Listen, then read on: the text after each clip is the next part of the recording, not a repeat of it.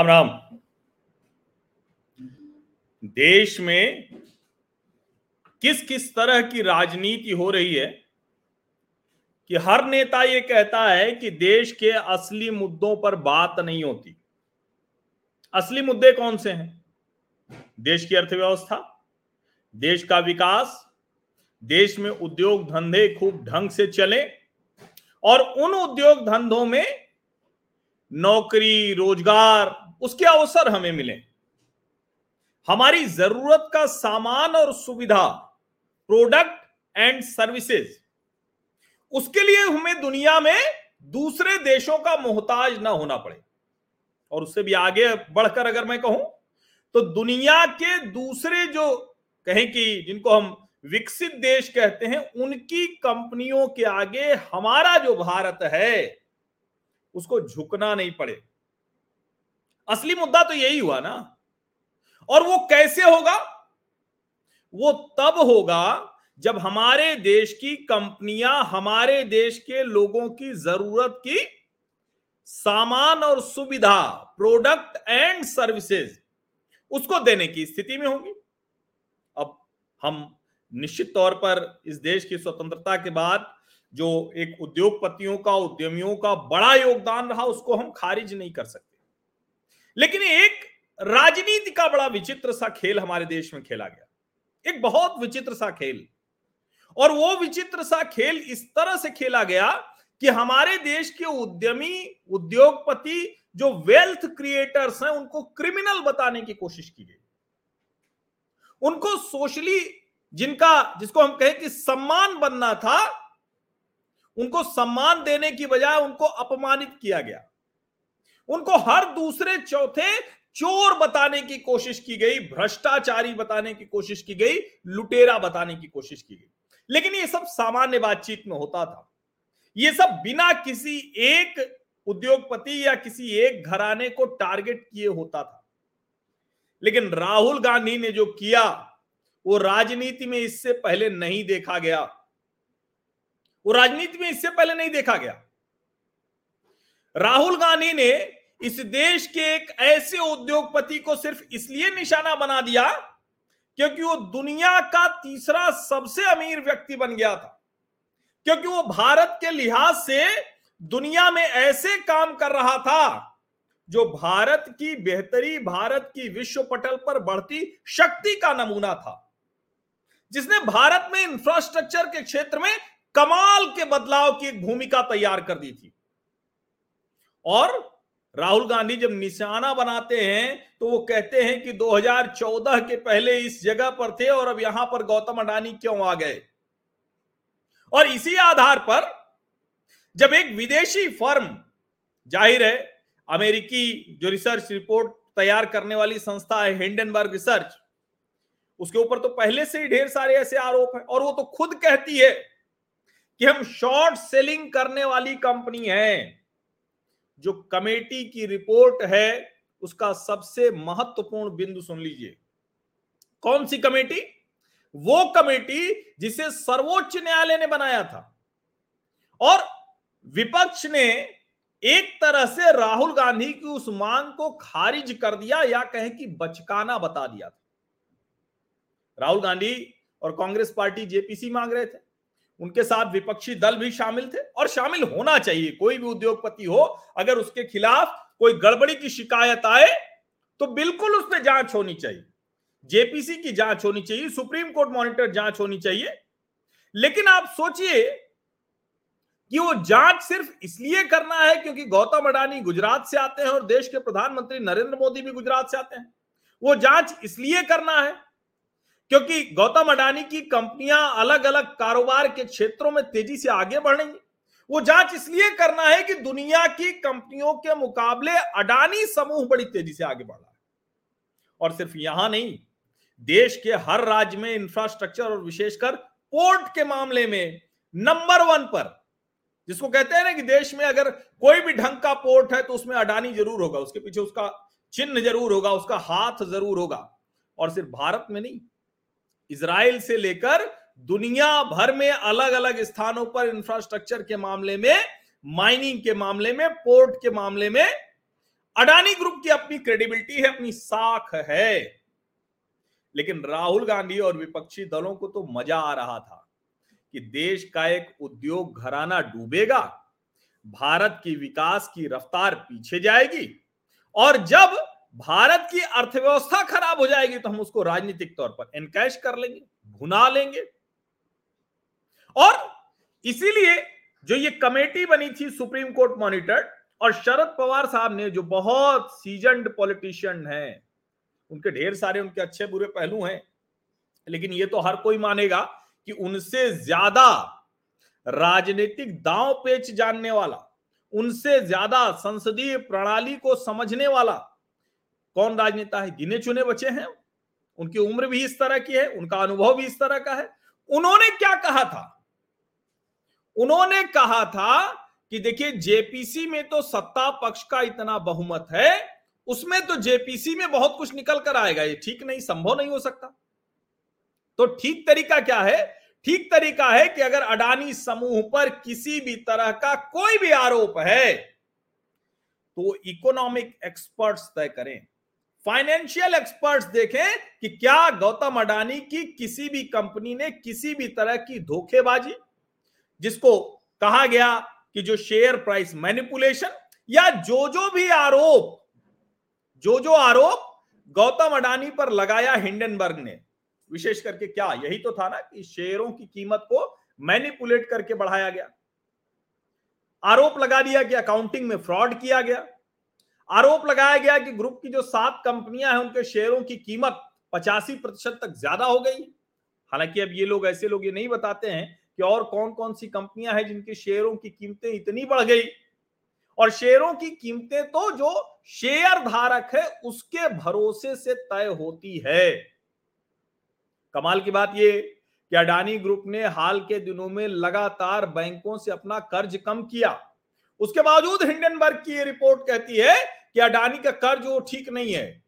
उसका जो debt ratio है वो गड़बड़ है अनवायबल है। जबकि कमाल ये है कि इस लिहाज से अडानी ग्रुप की कंपनियाँ सबसे बेहतर हैं। और उसके बाद कहा कि बाहर की कंपनियों के ज़रिए कुछ थोड़ा सा गड़बड़ करते हैं। कमाल की बात यह है कि जो एक्सपर्ट कमेटी है, वो इस रिसर्च रिपोर्ट को बनाने वाली हिंडनबर्ग के ऊपर ही सबसे बड़ा सवाल कर, खड़ा करती है। और जिस शॉर्ट सेलिंग की बात हो रही है, कहा जाता है ना कि जो शॉर्ट सेलर होते हैं, वो तो कहते ही यही हैं। भाई, उनको तो बुरा होगा तो तभी होगा ना, हम शॉर्ट सेलर को आपको दूसरी भाषा में समझाते हैं। ये उस तरह वाले हैं कि श्मशान पर बैठे हुए लोग हैं ये, जिनको लगता है कि कोई मरे तो हमारा कारोबार चले। वैसे ही ये चाहते हैं कि कंपनियों के भाव गिरे तेज़ी में तो हमको उसका लाभ हो जाए। ये पहले से उसमें पोजीशन शॉर्ट करके बैठे हुए हैं तो ज़ाहिर है, जब कीमतें गिरेंगी तो उसका इनको लाभ हो जाएगा। कमाल की एक और बात है, जिस प्राइस मैनिपुलेशन की बात बार बार की जा रही थी, अडानी समूह की कंपनियों ने, में इस कमेटी की रिपोर्ट में उसे सिरे से खारिज कर दिया गया है। कोई भी ऐसा पैटर्न नहीं दिखा है, कोई भी ऐसी बात नहीं दिखी जिससे कहा जा सके कि अडानी समूह अपनी कंपनियों में मैनिपुलेशन कर रहा है। अब ज़ाहिर है, ये कैसे पता चलेगा? कमेटी ने सबसे पहले इस कंपनी के शेयर धारकों की जाँच की। जो लोग जिनको कहा जाता है कि कंपनी से जुड़े हैं और पैसे कमा रहे हैं, उनकी बात की है। और उसमें जो निकल कर आया है कि अब तक सेबी ने अडानी के किसी भी बेनिफिशियल ओनर के बारे में कोई ऐसी रिपोर्ट नहीं दी है, कोई ऐसी बात नहीं कही है जिससे ये कहा जाए कि अडानी ने गड़बड़ की। तो भैया, अडानी मसला तो फुस हो गया राहुल गांधी जी। अच्छा मुझे नहीं पता था कि आपको अर्थशास्त्र की इतनी कम समझ है। देखिए, मैं तो संयोगवश अर्थशास्त्र का भी विद्यार्थी हूँ। मैं इलाहाबाद विश्वविद्यालय से मैंने अर्थशास्त्र में परास्नातक किया है। और मैं राजनीति का भी विद्यार्थी हूँ। राजनीति शास्त्र पढ़ा नहीं है, लेकिन राजनीति ही तो समझ रहा हूँ। और सबसे बड़ी बात कि इस देश के विकास क्रम को मैं देख रहा हूँ। और उस विकास क्रम में कैसे भारतीय कंपनियों की भूमिका है, इसको मैं देख रहा हूँ। सवाल ये कि क्या अगर इस देश की कंपनियाँ और इस देश की अर्थव्यवस्था नीचे जाएगी तो राहुल गांधी को वो, राहुल गांधी के लिए बेहतर होगा क्या? लेकिन राहुल गांधी को तो लग रहा है, नरेंद्र मोदी से लड़ना है, नरेंद्र मोदी को लड़ाना है हराना है तो भैया कुछ भी करो, बुरा दिखे देश का। और जो गौतम अडानी की तरफ़ से कहा गया था कि ये तो देश पर हमला है, जिसको हिंडनबर्ग ने कहा कि ऐसे लोग देश के पीछे, राष्ट्रीय विमर्श के पीछे छिपते हैं, राष्ट्रीय भावना के पीछे छिपते हैं। लेकिन सच तो ये रिपोर्ट भी यही कह रही है। इस रिपोर्ट में तो सामने यही आ रहा है। और निश्चित तौर पर अभी सेबी के पास पूरी जानकारी नहीं है। कई कंपनियों के बारे में कहा जा रहा है और जिसके लिए सेबी ने समय मांगा हुआ है और सर्वोच्च न्यायालय ने ही उसको समय दे रखा है। अब 14 अगस्त तक का समय मिला हुआ है। कोर्ट ने इससे पहले 2 मार्च को सेबी को जाँच के लिए दो महीने का समय दिया था। दो महीने, दो मई तक रिपोर्ट सौंपनी थी। फिर सेबी ने जब बताया कि कई ऐसे ट्रांजेक्शन हैं जो कई जगह तो इसके लिए अतिरिक्त समय चाहिए, छह महीने का अतिरिक्त समय मांगा। अब 14 अगस्त तक सेबी को रिपोर्ट सौंपेंगे। लेकिन जब वो रिपोर्ट आएगी, तब उस रिपोर्ट पर बात करेंगे। अभी तो बहुत साफ़ साफ़ है। कोई भी मामला ऐसा नहीं है जिसके लिए कहा जाता है कि अरे तुम्हारी सीबीआई ईडी मोदी जी, गौतम अडानी के घर क्यों नहीं जाती? ये बार बार कहते हैं ना कि तुम्हारी सीबीआई ईडी गौतम अडानी के घर क्यों नहीं जाती है? इसका एक लाइन का जवाब है कि अभी तक ऐसी कोई गड़बड़ किसी घोटाले का नहीं। और एक बात और है यहाँ।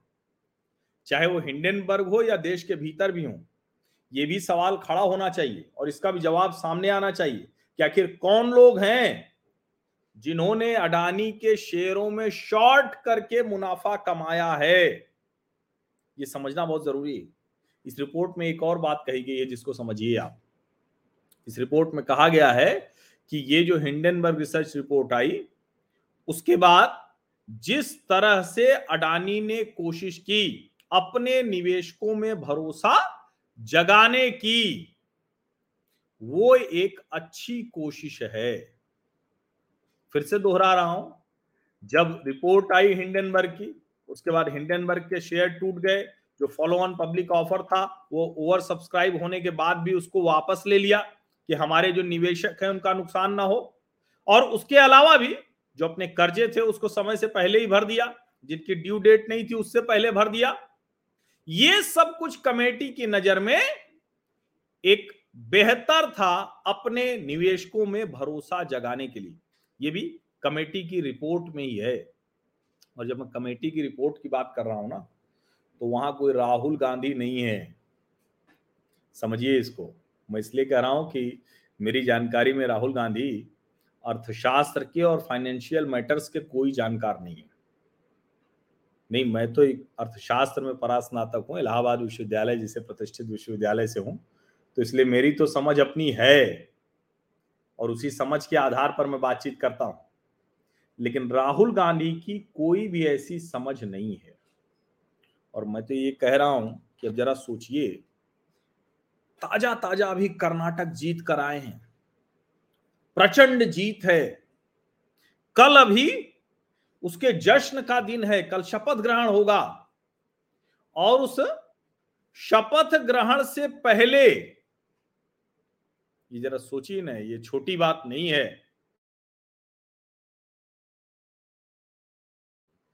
ये छोटी बात नहीं है। इसको जरा सोचिए। जो राहुल गांधी कर्नाटक पर खुश होते।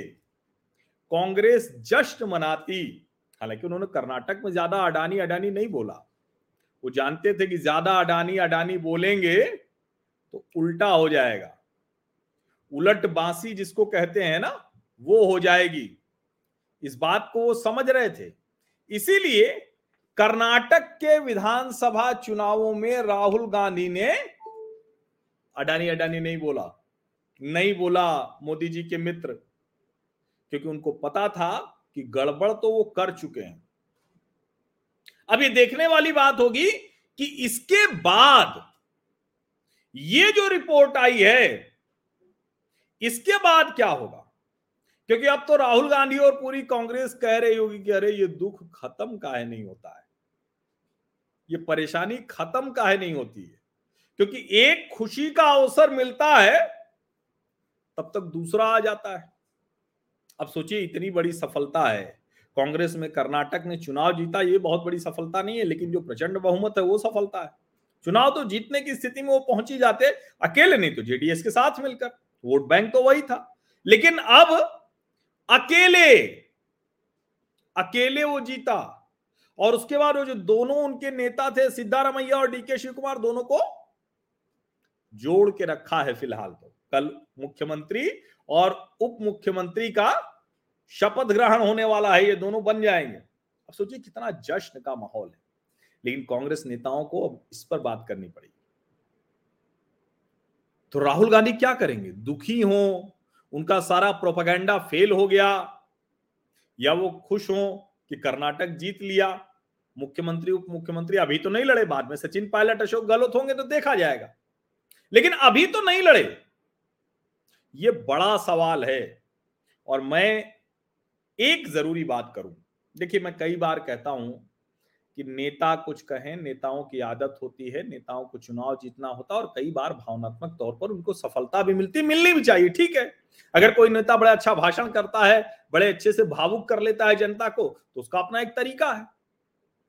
लेकिन जो ज़मीन पर बड़े काम होते हैं उनको आप खारिज नहीं कर सकते। और विशेष करके अगर किसी भी डेवलपमेंट के काम के बारे में, इकोनॉमी के बारे में फाइनेंशियल एक्सपर्ट्स बोल रहे हैं तो फिर तो भाई उनकी बात सुनिए ना कि उनको भी आप नहीं सुनेंगे। ये मैं कह रहा हूँ, बहुत गंभीरता से कह रहा हूँ। क्योंकि अक्सर हम नेताओं की बात पर जब सुन रहे होते हैं या उनको प्रतिक्रिया दे रहे होते हैं तो हम अक्सर ये भूल जाते हैं कि इस देश को बनाने में नेताओं का हाथ है, लेकिन उसके साथ इस देश की जनता, इस देश के उद्योगपति और जो लोग अपने आप को किसी भी क्षेत्र में विशेषज्ञ बना देते हैं। अब ओपी भट्ट जी का नाम आपने ज़रूर सुना होगा, Om Prakash Bhatt, state bank of India के चेयरमैन रहे। लंबे समय तक रहे, कोई एक दो दिन नहीं रहे, करीब करीब पाँच वर्षों तक रहे 2006 से मार्च 2011 तक। और अभी वो अलग अलग कंपनियों के बोर्ड में हैं। वो ओपी भट्ट इस कमेटी के एक सदस्य है। आप उनको ज़रूर जानते होंगे, स्टेट बैंक ऑफ़ इंडिया ने अभी बड़े शानदार नतीजे दिए हैं। बहुत शानदार नतीजे दिए हैं। अब आप जस्टिस जेपी देवधर, इनका नाम हो सकता है कि आपने न सुना हो। लेकिन जस्टिस जेपी देवधर, ये भी बहुत बड़े व्यक्ति हैं। इनकम टैक्स में इनका बहुत बड़ा नाम है, इनकम टैक्स को लेकर इनकी समझ बड़ी महत्वपूर्ण है। और इनको आज नहीं, कोई इसी सरकार में नहीं। इसके पहले भी ये बंबई हाईकोर्ट के, बॉम्बे हाईकोर्ट के पूर्व न्यायाधीश रह चुके हैं। ये बॉम्बे हाईकोर्ट के जब न्यायाधीश रहे तो इनको उस वक्त भी सेबी ने एक कमेटी का प्रिसाइडिंग ऑफिसर बनाया था। इनकम टैक्स के मामलों में इनकी समझ शानदार है, कमाल की है। ये भी उस कमेटी में है जो सुप्रीम कोर्ट ने एक्सपर्ट कमेटी बनाई।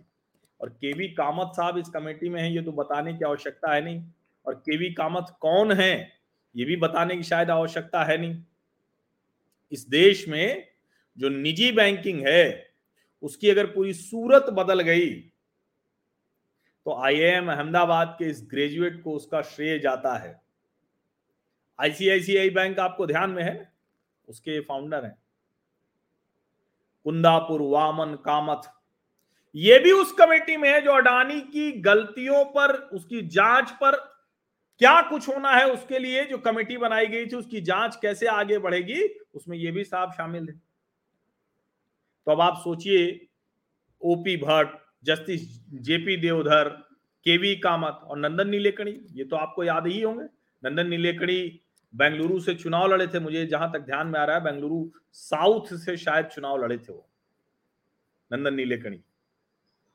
और नंदन नीलेकणी जब चुनाव लड़े थे तो वो कांग्रेस पार्टी के टिकट पर लड़े थे। इन्फोसिस के को फाउंडर हैं। अभी भी नॉन एग्जीक्यूटिव चेयरमैन है इंफोसिस के। बड़ा नाम है। इन्होंने आधार तैयार किया। इनकी एक पुस्तक है, बड़ी शानदार, उसको सबको पढ़ना ही चाहिए। मुझे लगता है कि ऐसे बड़ों, बड़े नामों के बारे में ज़रूर जानना चाहिए क्योंकि इन लोगों ने ये रिपोर्ट तैयार की है। सुप्रीम कोर्ट के एक फॉर्मर जज हैं, जस्टिस ए एम सापरे। ये इसको हेड कर रहे थे। सोमशेखर सुंदरेशन। ये भी इसी कमेटी के सदस्य हैं। इन सबने मिलकर ये रिपोर्ट बनाई है और सोमशेखर सुंदरे सुंदरेशन जो है, वो कोई, वो भी छोटा मोटा नाम नहीं है। इसीलिए मैं कह रहा हूँ कि जिस तरह की एक देश में माहौल खराब करने की कोशिश की गई, इकोनॉमी को ध्वस्त करने की कोशिश की गई, हमारे देश में जो आर्थिक वातावरण है, उद्योगों का जो माहौल है, उस इंडस्ट्रियल एटमॉस्फियर को डैमेज करने की कोशिश की गई, उस सबको करारा जवाब मिला है। और इसीलिए मैं कह रहा हूँ, मेरे मन में तो ये सवाल आ रहा है कि अडानी मसला तो फुस हो गया। अब राहुल गांधी क्या करेंगे? अब कैसे वो हमला करेंगे? कौन सी ऐसी बात कहेंगे? और मैं फिर कहता हूँ, देखिए, किसी भी सरकार में संपूर्ण सब कुछ अच्छा नहीं होता है। सब कुछ बुरा भी नहीं होता है। अच्छे और बुरे का जो संतुलन है, वो जिस तरफ़ जाता है उसी तरफ़ सरकार बनाने की कोशिश हो जाती है। यानी अगर किसी सरकार के बुरे पहलू को विपक्ष अच्छे से जनता के सामने ला के रख दे तो बिल्कुल लोग कहेंगे अच्छा ठीक। लेकिन भाई, आप जब दिख रहा है कि जो आप बुरा दिखाने की कोशिश करते हैं, दरअसल वो मैनिपुलेटेड होता है। अडानी के शेयर मैनिपुलेटेड नहीं थे शेयर प्राइस मैनिपुलेटेड नहीं थी। वो मैनिपुलेशन पॉलिटिकल लोग कर रहे थे, राहुल गांधी कर रहे थे। वो राहुल गांधी जिनको विपक्ष के नेता के तौर पर, देश के भावी प्रधानमंत्री के तौर पर देखा जाता है। कब बनेंगे, कैसे बनेंगे, पता नहीं। लेकिन भावी प्रधानमंत्री के तौर पर, विपक्ष के नेता के तौर पर डिसक्वालिफाइड एमपी जो हो गए हैं। अब सांसद तो नहीं रह गए। लेकिन आप सोचिए कि वो देश में उद्यमिता का माहौल खराब करें। और ये अच्छा लगता है, जैसे मैं भी अगर अभी अडानी को गाली देने लगू ना, मैं कहूँ कि अंबानी अडानी सब चोर हो गए हैं, सब बड़ा खराब कर रहे हैं तो सबको लगेगा हाँ यार, इतने पैसे कमाए हुए लोग हैं तो पैसा इतना किसी ने कमाया है तो कुछ ना कुछ तो गड़बड़ किया ही होगा अच्छा लगता है। अब कमाल की बात कि वो लोग ये नहीं देखते कि जो बोल रहे हैं, वो कितने पैसे और कहाँ से कमाए हुए लोग हैं। आज ये जो रिपोर्ट आई है, इस रिपोर्ट ने बहुत कुछ साफ़ कर दिया है। मैं फिर से उसे एक बार दोहरा देता हूँ। इस कमेटी ने, जिस कमेटी में देश के जाने माने एक्सपर्ट्स हैं, ओपी भट्ट साहब, Justice JP Deodhar K V Kamath, Nandan Nilekani Somasekhar Sundaresan और इस कमेटी की अगुवाई कर रहे थे जस्टिस ए एम सप्रे।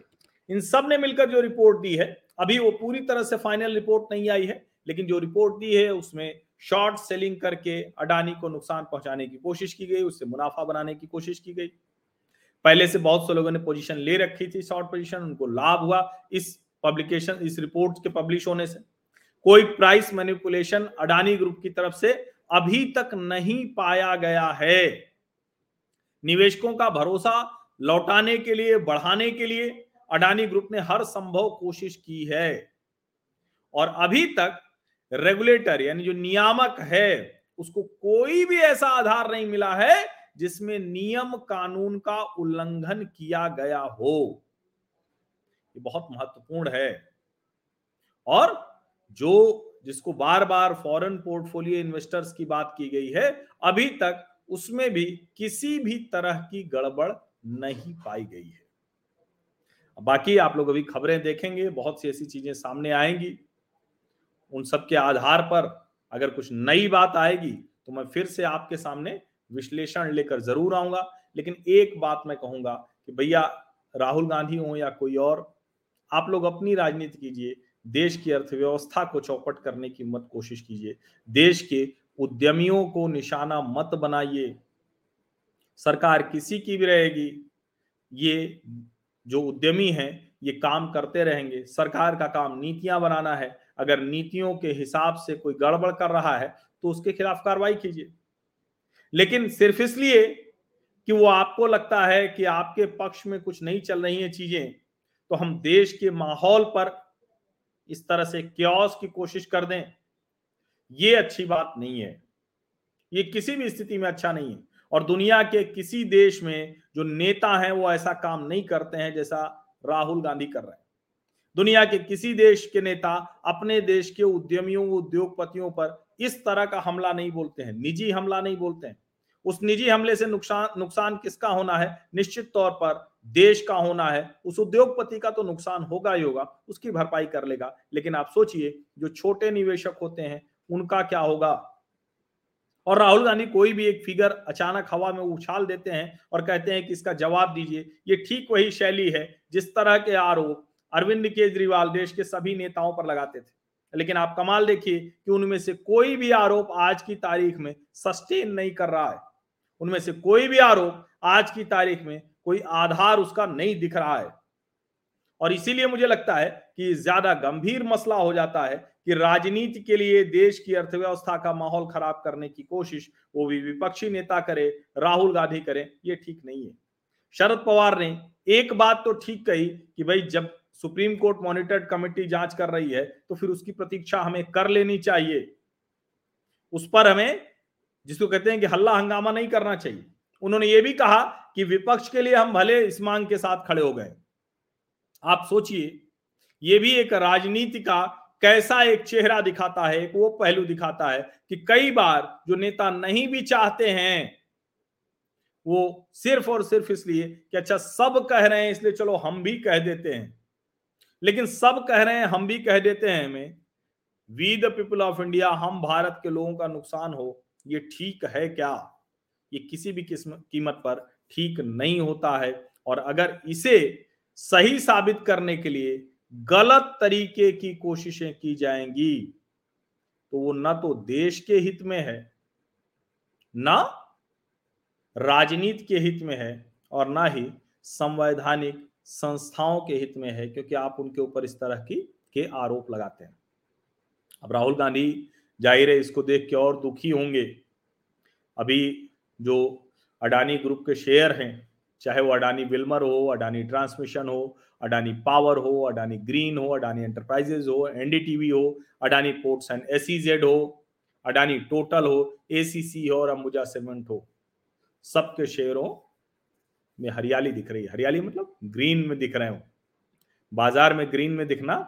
और जगह तो हरा हो जाए, लाल हो जाए उस तरह से तो यहाँ लाल हो जाए तो नीचे हरा हो जाए तो ऊपर तो सभी शेयरों में हरियाली है एनडीटीवी के शेयरों में भी, जिसको लेकर सबसे ज़्यादा प्रोपागेंडा फैलाया गया। और अब तो ये भी लगता है कि क्या एनडीटीवी किसी बड़े नेक्सस का हिस्सा था, जिसकी वजह से जैसे ही एनडीटीवी को अडानी ने खरीदा अलग अलग तरीके के नैरेटिव क्रिएट करने की कोशिश की गई। उन नैरेटिव्स के ज़रिए देश में माहौल बनाने की कोशिश की गई कि जो कुछ था अभी तक ही हो रहा था। अब देश में पत्रकारिता खत्म हो गई, अब देश में सरोकार खत्म हो गए, लेकिन ऐसा है नहीं। इससे ये भी ज़ाहिर होता है कि ये पूरी राजनीति, जिसको कहा जाता है कि क्या अंतरराष्ट्रीय साजिश है, क्या इसमें कोई फॉरेन हैंड्स का इन्वॉल्वमेंट है। ये सारे जो सवाल हैं, वो ज़्यादा मजबूती से हम लोगों के सामने खड़े हो जाते हैं। इसीलिए जब ये खबर आई, थोड़ा डिटेल में बात करेंगे। आपने देखा होगा, इधर मैंने अडानी पर कोई चर्चा नहीं की, क्योंकि लगातार कुछ न कुछ खबर भी आ रही थी, लेकिन रोज रोज उसी बात लगता है, इसका कोई मतलब भी नहीं। डेवलपमेंट आता है तो निश्चित तौर पर उसकी बातचीत मैं करूँगा। उसको मैं छोड़ूँगा भी नहीं। उसमें भले कोई कुछ भी कहे, उस पर मैं कतई नहीं छोड़ूँगा। और इसीलिए जब ये खबर मेरे सामने आई, विशेष करके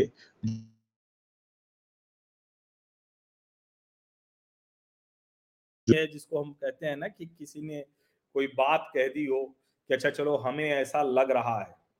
ये बाकायदा इस देश के फाइनेंशियल जो एक्सपर्ट्स हैं, जिनके कहे के आधार पर लोग अपने कमाई को कहीं लगाने, न लगाने का निर्णय लेते हैं, जिन्होंने इस देश की तकनीक बदल दी, जिन्होंने इस देश के फाइनेंशियल इंस्टीट्यूशंस बदल दिए बैंकिंग बदल दी, ऐसी टीम ने ये रिपोर्ट दी है। ज़ाहिर है अभी फाइनल रिपोर्ट जब आएगी तो उस पर फिर से बात करेंगे। लेकिन अभी जो रिपोर्ट आई है, उससे जो कुछ निष्कर्ष निकला, वो मैंने आपको बताना ज़रूरी समझा। आप सभी का बहुत बहुत धन्यवाद। सब्सक्राइब ज़रूर कर लीजिए नोटिफिकेशन वाली घंटी दबा दीजिए। लाइक का बटन तो आपने अब तक दबा ही दिया होगा, इसका मुझे पूरा भरोसा है। जहाँ भी आपको लगता है कि सोशल मीडिया प्लेटफॉर्म पे अगर आप हैं, जो न्यू मीडिया है सोशल मीडिया तो हम लोग एक नाम से कहते हैं तो जहाँ भी आप हैं, उन सभी मंचों पर इस वीडियो को तुरंत साझा करें। ये बात सब तक पहुंचनी ज़रूरी है पूरे विश्लेषण के साथ। आप अपने घर परिवार का जो व्हाट्सएप ग्रुप है, उसमें भी इसे अवश्य साझा करें, क्योंकि ये देश के लिए ज़रूरी खबर है। सबको इसकी जानकारी होनी चाहिए। फ़िलहाल के लिए बहुत बहुत धन्यवाद आप सभी लोगों का। आप तुरंत जिसको कहते हैं कि इतने लोग जुड़ गए इस खबर के आने के बाद जबकि दूसरे टीवी चैनलों पर और अलग अलग जगह पर भी ये खबर अवश्य चल रही होगी। उसके बावजूद आप इतने लोग, हज़ारों लोग एक साथ आ जाते हैं तो ये हमारे इस सामाजिक परिवार की ताकत है। हमारी राष्ट्रीय विमर्श को जो मज़बूत करने की शक्ति है, उसको भी ये दिखाता है। तो जो मैं कहता हूँ ना, यहाँ किसी का एजेंडा नहीं चलेगा। मेरा अपना भी एजेंडा होगा तो नहीं चलेगा। उसको भी मैं किनारे कर दूँगा।